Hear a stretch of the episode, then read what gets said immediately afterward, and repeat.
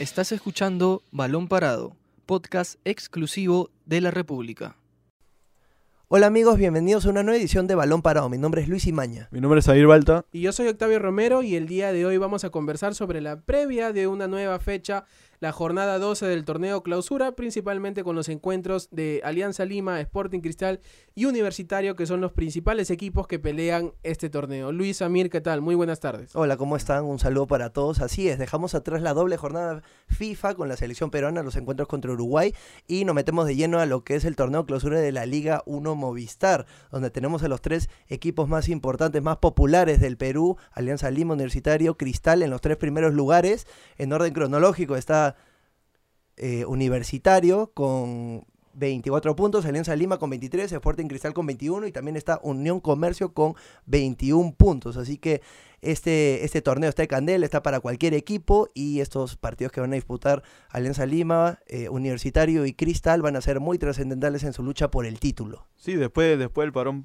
FIFA, ¿no? Por la participación de la selección, creo que ahora los clubes más importantes del país se van a centrar en el torneo después de mucho tiempo se ve que los, grandes están peleando ahí arriba, está, está muy picante el torneo, y más aún hoy día juega Alianza con Manucci, Exacto. precisamente. A las 8 de la noche. Y creo que Octavio tiene la información de que veo la situación de Quevedo, que no va a estar hoy día. Sí, bueno, eh, el día de hoy eh, Alianza Lima recibe al Carlos Amanucci, ¿no? Con parece que va a repetir eh, la formación que venció un poquito con miedo, con susto a la San Martín el, domingo por 3 a 2. Así es. no va a ser tomado en cuenta Kevin Quevedo. Eh, las versiones del club eh, y del mismo entrenador señalan de que eh, Kevin habría llegado de los partidos de la sub-23 con una sobrecarga muscular, ¿no? Esto se contradice un poco con otras versiones que señalan que el jugador aliancista habría incurrido en una salida nocturna el día martes, lo que habría hecho que al día siguiente llegase tarde a un entrenamiento, lo que no le habría gustado a Pablo Bengochea, que decidió no tomarlo en cuenta para este partido. La salida tan comentada donde subieron algunos integrantes de la selección peruana, ¿verdad? Sí, donde fue captado por un medio de comunicación, un medio de comunicación de espectáculos eh, conocido, y donde lamentablemente, eh, al parecer, no, esto no es confirmado, eh, Kevin Quevedo habría incurrido nuevamente. Y vamos a ver si de confirmarse esto, cómo, cómo lo toma otra vez la dirigencia de Alianza Lima y, de, y precisamente Bengoechea, quien ha sido eh, un factor muy importante en el crecimiento de, Quevedo en estos últimos dos años, ya que el jugador eh, ha tenido ya episodios de este tipo. Y Bengoche ha sido muy estricto en esos episodios. Y además lo ha sabido corregir, incluso el año pasado en una conferencia de prensa como que lo, sacó al fresco, lo reveló. señalando de que no iba a ser tomado en cuenta por esto, por esto, por esto. Y vamos a ver si el delantero eh, simplemente ya deja de lado eso o, sigue para adelante con este tipo de, de, inconductas, ¿no? Que no, seguramente no le van a llevar a nada positivo para su carrera futbolística. Así es, y bueno, si la segunda opción es la principal razón por la cual Quevedo no sería parte de este partido contra Manucci, vengo a ti que pensarlo muy bien, ya que estos partidos no se pueden regalar puntos, no se pueden empatar, sobre todo el local, y Alianza necesita sus mejores armas, y una de sus mejores armas es Kevin Quevedo, con todo el desequilibrio que brinda en, en el ataque de Blanquiazul, el mano a mano, las jugadas de riesgo que puede generar, que han sido muchas Así que esperemos que tenga una buena formación, una buena táctica allá arriba, porque tienen que llevarse una victoria sí o sí si es que quieren seguir con vida en el torneo de clausura. Claro, ahora este, ya tocando el, líder, el líder universitario que, bueno, recuperó a, su, a sus pies después del parón FIFA. No va a estar este Alberto Quintero para el partido contra Vallejo ahí en Trujillo. Una baja muy fuerte. Sí, baja muy sensible, pero regresa, ¿no? Este Corso, Alfa Geme, que estuvieron con la selección y bueno, y Joder también, ¿no? Precisamente. La U está, tiene, seguro debe estar pensando simplemente en, obtener un resultado positivo porque creo que luego viene, este, bueno, es, es local, de ahí visita Guacho, creo, sino que como municipal lo más probable que juegan allá.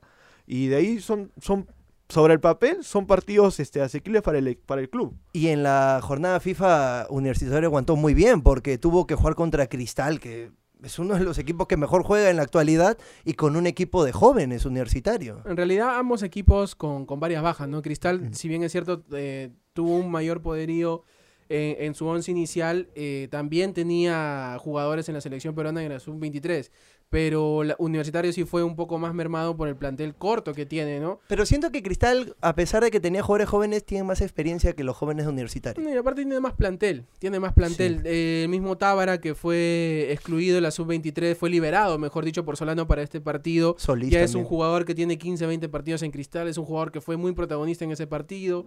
Carvalho fue la principal figura de Universitario, hasta un medio argentino destacó su participación reconoció. en este encuentro. Y vamos a ver cómo el domingo eh, reacciona Universitario ante la posible, o mejor dicho, ante una posible victoria de Alianza Lima el día de hoy, eh, una hipotética victoria de Alianza Lima el día de hoy Que lo ante Manuche, que lo pondría como puntero. Y lo obligarían a, Lo sa- a sumar tendría una como victoria. puntero hasta el domingo que Universitario eh, juegue eh, contra eh, Vallejo en Trujillo, ¿no? Lo obligaría a ganar sí o sí para no desprenderse del primer lugar. La U juega a las 4 el domingo. A las 4 de la tarde. A el 4 día de hoy ya eh, Alianza juega a las 8 y podría dormir hasta el domingo como puntero, ¿no? Ahora- Teniendo en cuenta también el partido de Cristal. Sí, así. Ahora, este Universitario no le ha ido tan mal en, en los últimos encuentros que ha tenido contra Vallejo. Ese es un registro que... Aunque en el, aper- en, en el apertura, mejor dicho, eh, hay que recordar que Vallejo le ganó 4-0 a, a Universitario en el Monumental. En el aquella Monumental, aquella sí. goleada y fue una de las derrotas que terminó por tambalear a Nicolás Córdoba para su salida definitiva, ¿no? Un- una goleada muy dura, dos goles de... Recuerdo del delantero, el principal... ¿Santiago Silva? Santiago Silva, exactamente. Eh, un universitario que en ese momento era muy frágil en defensa, era un poquito desordenado, bastante desordenado, me diría yo. Ahora ha mejorado ahora mucho. Ahora ha mejorado y ha obtenido solidez con Ramos, con Quina, vuelve a Fajeme, como dijiste, Corso. Eh, Gerson Vázquez tampoco va a estar por lesión. Gerson Vázquez y Alberto Quintero son dos eh, jugadores que no van a estar por lesión. Al parecer ahí va a entrar Neliño Quina va a correr al lateral. Ramos y Velarde irían de centrales y Aldo Corso por el lado derecho. ¿Cómo se, se afianzó Quina en Universitario, Sí. no? Sí, es, es que Kina es un jugador experimentado ya para torneo local. Ya, ya creo que en el torneo local Kina ya se adaptó desde hace mucho tiempo y creo que con Universitario no le ha ido mal en el torneo. Incluso este, pero destacarle el, el resultado que sacó luego en la fecha pasada con el equipo este diminuto que tenía, o sea, a comparación de Cristal que también tenía bajas, creo que la U, como mencionaba Octavio, tiene este Plantel corto. tiene un plantel corto y ahora, bueno, recuperando piezas importantes, va a salir en busca en Trujillo, como, como dicen, de repente Alianza hoy día puedes tener una victoria y, y bueno, en el universitario no van a querer que, que el, el eterno rival este, Claro, duerma, en la- no, duerma en la cima, ¿no? Sí, ahora como Quina, yo creo que ha- también ha sido un factor muy importante para que Universitario en los últimos seis partidos no haya podido recibir ni un solo gol. Así es, y la inclusión de Ramos también lo dice. Ramos También. contra Cristal jugó muy bien, el defensor mundialista. o sea, No, esa es la- selección. La, experiencia no le vamos a discutir Y a Ramos ha ido de menos a más, ¿no? Sí, Porque sí. Le costó al debut- principio. Un debut pésimo, creo que lo expulsaron. expulsaron. Y la primera mitad del año con Melgar no simplemente casi no jugó, tuvo acción un par de partidos en- del torneo de apertura y la Copa Libertadores, pero de ahí no fue tomado en cuenta por, por el cuadro arequipeño. Y sería lindo para los hinchas de Universitario obtener una victoria para olvidar un poco estos malos días eh, Institucionales. de los directivos, de las decisiones directivas, mejor dicho, de, de, de los eh, de los que manejan, La de las personalidades que manejan Universitario por el cambio de posición repentino, ¿no? Por la, el, el primer, en primer lugar votaron en contra, contra la aprobación del estatuto de la federación. Luego, entre gallos y medianoches, cambiaron de opinión, cambiaron de posición. Alianza Lima, San Martín y Sporting Cristal pegaron el, el grito, pegaron el salto, ¿no? Y sería lindo para, para los hinchas cremas olvidarse de esto, ¿no? Un tema que no, ellos no tienen nada que ver, no tienen la culpa, son, a veces hay personas no indicadas eh, manejando un club tan grande. Sería bueno para los hinchas olvidarse de este episodio y ganar y seguir eh, trepado en la punta del, del campeonato, ¿no? Claro, y pelear, pelear por el campeonato que la última vez que lo consiguió fue en el 2013. Pero Así ojalá- que- ojalá Y que- con comiso. Y con comiso, y ojalá que no- esto, no, esto como mencioné, no afecte al, al equipo, ¿no? Y creo que, como menciona, el hincha necesita esta, como que esta alegría en esta semana, por una semana muy tensa para a nivel institucional. Pero yo creo que el trabajo de comiso ahí, ahí tiene que, que ser notorio, ¿no? Ese es un trabajo también aparte, ¿no? Separar todo lo que pueda acontecer lo, institucional con, el, con lo deportivo y que los, que los jugadores se concentren en el partido porque ha- hay casos en, a nivel del fútbol que a veces los problemas internos afectan al equipo. Pero bueno, ojalá que, también el trabajo de comiso tiene que ver ahí para, para el desempeño del equipo en, en Trujillo, ¿no? Ahora, yo creo que justo lo que tú dices, Comiso eh, los está impulsando anímicamente a la U, se nota probablemente en algunos tramos de los últimos partidos que han, que han disputado no se los ha visto con un gran juego o con muchas oportunidades de gol, pero yo creo que ese impulso anímico, ese impulso en la moral les ha permitido en las pocas situaciones que han tenido poder concretarlas y superar algunas situaciones adversas. Yo creo que Comiso está haciendo lo que tanto se le pedía a Córdoba, ¿no? Córdoba ponía por delante su sistema antes de acoplarse a los jugadores y las características que ellos tenían para poder armar el equipo. Ahora, Comiso, sabiendo que tiene un platel corto, sabiendo que no tiene demasiados jugadores, tiene un 11 titular fijo, más dos o tres cambios, ¿no? No como Alianza, no como Cristal, que por ahí tienen cuatro, cinco, seis cambios.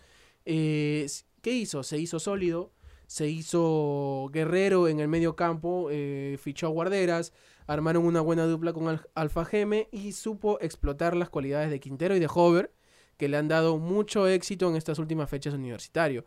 Eh, se ha vuelto eh, un juego más pragmático, más directo, sacándole provecho, como repito, a la velocidad de Hover y Quintero, pues, ¿no? Que, y, que el enano Hover lo ha llevado otra vez a la selección, está haciendo goles, es la figura de universitario, eh, y que tal vez el domingo otra vez que vuelve pueda volver a darles un triunfo al cuadro crema. Así es, y a mí también me, me sorprende cómo abajo también ya hay más opciones. Antes yo creo que los hinchas de la U no están tan contentos con los jugadores que tenían en la saga. Eh, prefería obviar algunos nombres, pero ahora, por ejemplo, tenemos a Aquino y a Ramos. Y, y a ellos se le suma Velarde, que también estuvo con la selección sub-23. Entonces, va a ser un poco bonito ahí la disputa, porque son, yo creo, tres de los mejores de, la- de los mejores zagueros que hay ahorita en la Y- y temporada no- en el no hay fútbol que olvidar, peruano. Este, al, al Mudo Rodríguez, ¿no? El que, Mudo que Rodríguez, se imagínate. recuperó y, y de a poco seguro Comiso lo va a estar llevando y sobre todo, qué bueno para la U, es una buena noticia porque a esta etapa final de- del torneo ya casi este, recuperar una pieza como Rodríguez. Ahora, a mí me preocupa que el mudo juegue y se lesione nuevo. Eso sí, No, sí me preocupa. ya sería cuestión de ver cómo, cómo regresa Rodríguez y, y bueno, y hablar de, Cristal, ¿no? También que está ahí también peleando.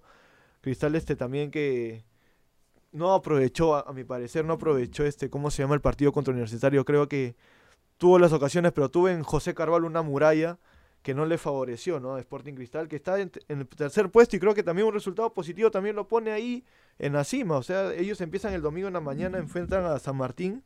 No, eh, enfrentan a No, eh, me- Piratas sí. el domingo a las 11 y Gracias 15. por la A las corrección. once Gracias, once y gracias. quince. Sí. Es un a partido Pirata. donde eh, Piratas, digamos, está ya literalmente Parece en desahuciado. el fondo. Sí. Parece desahuciado, pero ojo que le hizo un muy buen partido a Alianza. Ojo Sí. que Alianza lo hizo. eh, finalmente Alianza ganó, pero terminó pidiendo la hora, terminó ganando asustado. Como, la, como para los- lamentablemente para los hinchas íntimos ha venido ganando Alianza, ¿no? O sea, eh, sin salirme un poquito del tema de Cristal, ha venido haciendo tres, cuatro goles Alianza, pero también le han venido haciendo dos. eh, uno o dos goles por partido y eso es, es. algo que a Bengochea lo, lo ha mantenido preocupado pero sí como dice Samir, eh, un cristal que tal vez pudo tener un poquito o pudo quedar mejor parado para esta fecha por el partido justamente ante, ante Universitario, donde le supo a poco el empate, ¿no? Porque fue gran protagonista, fue el equipo que más generó, el equipo que llegó y tuvo en José Carvalho y en la defensa de Universitario una barrera imposible de penetrar que... Y con esa victoria pudo al- podría haber alcanzado a Universitario en la y punta. podría haber, claro, podría haber alcanzado en la punta y hoy estaríamos hablando de ot- otra realidad, ¿no? Pero bueno, eh, Cristal marcha desde atrás contra Pirata, que también re- eh, recupera a sus seleccionados, vuelve Canchita, vuelve Pato Álvarez. Eh, vamos a ver cómo forma. eh, no va a estar Cristian Ortiz por una lesión. Seguramente va a ir Uno de los Palacios. goleadores de clausura. Claro, seguramente va a ir Palacios, irá Pacheco, irá Tábara, Cazulo, Lobatón. Calcaterra todavía me parece que no está. Y bueno, en la defensa ya seguramente los, los, los acostumbrados, ¿no? Madrid, Chávez, Merlo y, y Céspedes, ¿no? Teniendo al Pato, al Pato Álvarez otra vez De bajo los vuelta. tres palos del Alberto Gallardo, ¿no? No, sí van a estar mejor armados. Al igual que la U, eh, perdieron muchos jugadores. Jugadores que les podrían haber servido mucho en el mismo partido contra la U. Exacto. podrían haber sumado una nueva victoria, estar más cerca del título. Hay que acordarnos que la temporada pasada Cristal se coronó campeón nacional y también obviamente quiere repetir el plato y para eso necesita ganar de clausura. En caso no se pueda podría tentar por el tema de los cuatro, los cuatro primeros puestos. No, incluso este Cristal recuperar estas piezas le es fundamental a ellos porque en esta etapa, en esta etapa del torneo es, es fundamental para, no solo para, para ellos, sino saben que la U y Alianza también van a estar ahí y un tropiezo de cualquiera de uno de ellos tienen que aprovechar ahí. Va a ser una disputa linda esta etapa final del torneo. Yo no me acuerdo la última vez que los tres equipos hayan peleado así hasta el final en un torneo. Mm, Generalmente o dos o uno de ellos nomás estaban ahí en la punta, los otros estaban luchando para por lo menos chapar un Bueno. torneo internacional, la Libertadores, Sudamericana. El año pasado en la final jugaron Alianza Lima Sporting Cristal, donde el cuadro celeste salió campeón, Universitario el año pasado la la pasó baja, mal, se la salvó de la baja. en las últimas fechas. El 2017 que Alianza termina saliendo campeón, ni Cristal ni la el, el- fue era, era la U de Troglio, me parece. Si no me equivoco, sí. sí. La U de Troglio. Ahí peleaban otros, eh, Binacional peleaba por ahí, Garcilaso también. Garcilaso se queda poco. Y Sí. Cristal también fue un año que empezó con Chemo, arrancó con Chemo. Y terminó mal, terminó, terminó en media tabla, terminó clasificando a la Sudamericana nada más. Y sí, ¿no? Es, es curioso eh, que hace, hace, hace bastantes años que no tenemos a los tres prendidos ahí arriba con, con chances reales, ¿no? Así es, y bueno, a pesar de algunos errores arbitrales que han habido, yo creo, para los tres equipos, hay que ser un poco justos, eh, está interesante, está interesante. Esto yo no creo que termine hasta la última jornada de clausura para definir al campeón. Ahora, tenemos a los tres equipos que están peleando la punta, pero tenemos otros dos equipos que van a tener un partido muy interesante en esta jornada, pero no por ver quién puede pelear por el título, sino por quién no desciende. Y estamos hablando de Sport Boys con San Martín. Sí, eh, mañana sábado en el Miguel Grau seguramente será una fiesta, será un, un- un partido muy, muy, muy importante Va a para, estar bravo. para ambos partidos. Vamos a ver San Martín cómo, cómo responde ante la adversidad de jugar de local en un partido donde si la gente de Boys llena va a ser muy complicado, ¿no? An- En, un en San el Martín, en el partido con la U estaba repleto, sí, y un San Martín que viene herido, ojo, que viene de haber caído contra Alianza Lima con polémica. y con mucha polémica por dos decisiones arbitrales muy, muy complicadas, que en realidad no fueron complicadas, fueron más que todo eh, jugadas que hasta se prestan para la mala intención y la suspicacia, ¿no? Una mano muy clara de Leao Butrón que no la vio, es increíble que nadie la haya visto. El primer Y penal el, de y Alianza. el pina- el penal a favor de Alianza, que finalmente, bueno, Felucho la terminó fallando, pero es un penal que no existe, no inexistente. Y un pisotón también de Yo Arrué contra Jairo Concha, que tampoco, si bien es cierto, eh, Arrué eh, explicó que no hubo mala, eh, mala intención y todo lo demás, y, es una jugada donde se vio, en la repetición se ve que no hay mala intención. Ahora, él, él hicieron una jugada parecida con lo lesionaron, entonces... Claro, pero bueno, eso fue distinto de un jugador que sí parecía, era Margarito Rojas, recuerdo el jugador que lo rompe, es un jugador más acostumbrado a pegar, ¿no? Arrué no es un jugador de pegar, es un jugador más de jugar, de tratar bien al balón, y en la repetición se le fue un poco la mano, no se nota que no había intención, pero bueno, eh, y durante la semana Álvaro Barco ha salido a hablar eh, en varios medios, hablando, quejándose del arbitraje, y incluso llegó a decir de que si ya están cocinados, por así decir, para ir a la segunda división, se van a ir con la frente en alto y peleando, ¿no? Algo que no, que no, No se quiere principalmente para ¿no? un club Es, el- es uno de los, de los es uno de los equipos que más este, jugadores de menores provee. y es uno de los pocos clubes bien manejados, y de que las pocas instituciones puntual, que son instituciones serias. y que tienen instalaciones. El gimnasio de San Martín es de primer nivel, las canchas del, del Club San Martín son de primer nivel, tienen una universidad detrás, un- es, es un fuerte motor económico, ¿no? Y bueno, sería una pena, pero también sería una pena que se vaya un equipo como Boys, ¿no? Un equipo Histórico. popular, histórico, que lamentablemente está siendo, ha sido mal manejado este año por, por Johan Vázquez y su directiva, pues, ¿no? Que no, no ha tomado las mejores decisiones, pero ahora parecen haber salido un poco del fondo, donde hace alguna fecha parecía también Sí, bueno, estar casi, casi desahuciado. el empate, me parece, en la última jornada con Piratas, corrígeme si me equivoco, Sí, le ha dado un poco de oxígeno para poder pelear. Ahorita están fuera de la zona de descenso, me parece. Ya salieron. Y San Martín justamente es el que está en zona de descenso directo. O sea, que es un, es un partido clave. Es un partido Sí, clave. sí, va a ser, va a ser muy caliente ese partido. Esperemos que, bueno, que gane el mejor, obviamente. Y a mi parecer, yo, a mí me gustaría que los dos, ninguno de los dos descienda, porque son equipos, uno de ellos es histórico, como el Sport Boys, el otro, yo creo que le aporta mucho serio. y le aporta mucho al fútbol peruano. No, o sea, esperemos que este, este- a partir de ahora las decisiones arbitrales sean indicadas, adecuadas a- para los partidos, porque creo que son partidos fundamentales para varios equipos que pelean muchas cosas, ¿no? Como mencionamos, San Martín y, y Boy se pelean mucho y espero que también para favor de San Martín no sigan pasando estos problemas arbitrales que ya Yo- son muy sospechosos, Yo creo muy que más a notorios favor de San ya. Martín para cualquier equipo. Yo Claro, creo. que, lo- o sea, que, el día lunes estemos hablando de errores de- del juego, ¿no? Porque a veces, o sea, hay errores que no se pueden ver, para eso existe el VAR, pero no de, ju- o sea, de jugadas tan claras y alevosas en las que tú digas cómo es posible de que tres, cuatro árbitros no vean esta jugada, ¿no? Exacto, sí, sí, yo, yo creo que eso le quita le quita el atractivo al partido. Es más, yo creo que cuando un partido ya comienza con esas polémicas, para mí ya fue. Para mí ya Y- fue. Y hay otro partido también que está eh, un poco eh, embarrado de este tema de las polémicas este, arbitrales. Eh, es Ayacucho Unión Comercio que juegan mañana a las tres y media. Unión Comercio que eh, lamentablemente hasta ha sido protagonista en las últimas fechas también por te- temas arbitrales, ¿no? Se, se señalan de que es un equipo beneficiado por la federación, el delegado, el dueño de Unión Comercio es ligado a Agustín Lozano. Y bueno, esperemos como, como señalamos, como señala Luis, como señala Samir, que sea un, una fecha donde el día lunes hablemos de fútbol, Sí. de los goles, de resultados, de la jugada que se falló tal o cual jugador. Y no de los árbitros, arbitrajes. ¿no? Y no de los temas arbitrales, ¿no? O sea, vamos a ver, ¿no? Por lo pronto hoy Alianza eh, recibe a Manucci en el Estadio Alejandro Villanueva. El domingo eh, Sporting Cristal recibe a Pirata a las 11 de la mañana. Y eh, César Vallejo recibe en el Mansiche de Trujillo a Universitario un encuentro. Son los tres eh, partidos claves por la punta del torneo clausura. Así es, esperaremos entonces que culmine la jornada número 12 para ver cómo si hay alguna alteración en la punta de la, de la tabla de clausura.